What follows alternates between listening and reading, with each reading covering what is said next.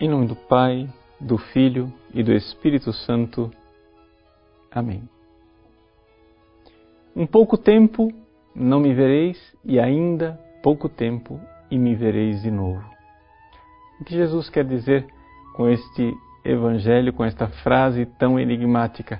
É a pergunta no coração dos apóstolos, é a pergunta também no nosso coração.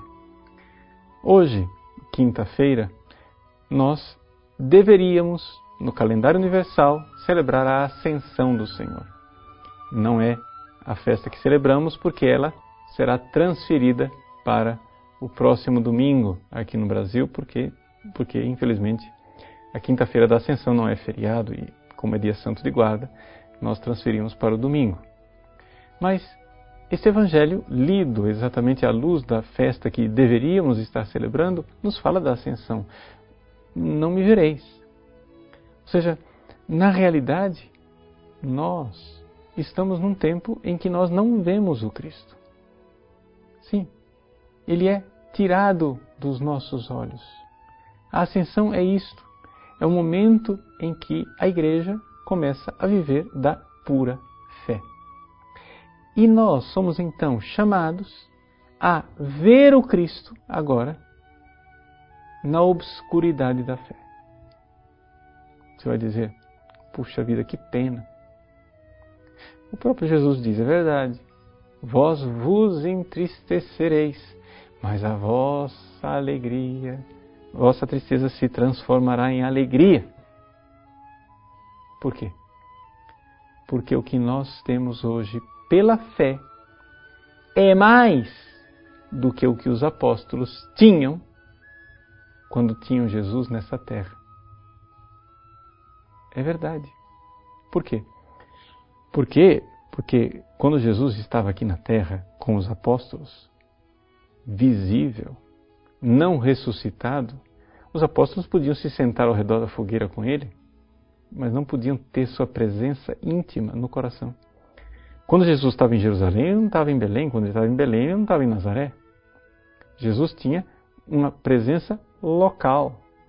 Agora, agora nós podemos tê-lo conosco o tempo todo, numa presença íntima em nosso coração, dentro de nós, e este contato com a sua presença se dá pela fé. Então, só que é importante que você entenda o que é, a fé. Né? Porque, para a maior parte das pessoas, a fé é um faz de conta. Né? Ou seja, ah, o mundo é cruel, o mundo tem morte, o mundo tem dor, mas faz de conta que Jesus ressuscitou e eu fico legalzão, numa boa, zen. Por quê?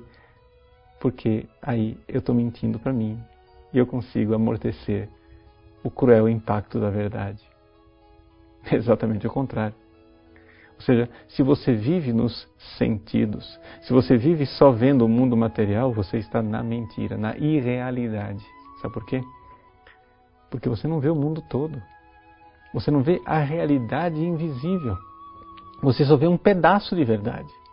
E ainda um pedaço de verdade distorcido pelas suas paixões, pelos seus desejos, pelo seu egoísmo, pela sua desordem. Mas se você começa a trabalhar o seu coração na fé, a sua fé começa a ver a verdade e a presença invisível. A presença de Cristo, muitas vezes ela não é sensível. Pode ser que rezando Jesus te console e te dê uma sensação da presença dele. Mas isso é de vez em quando.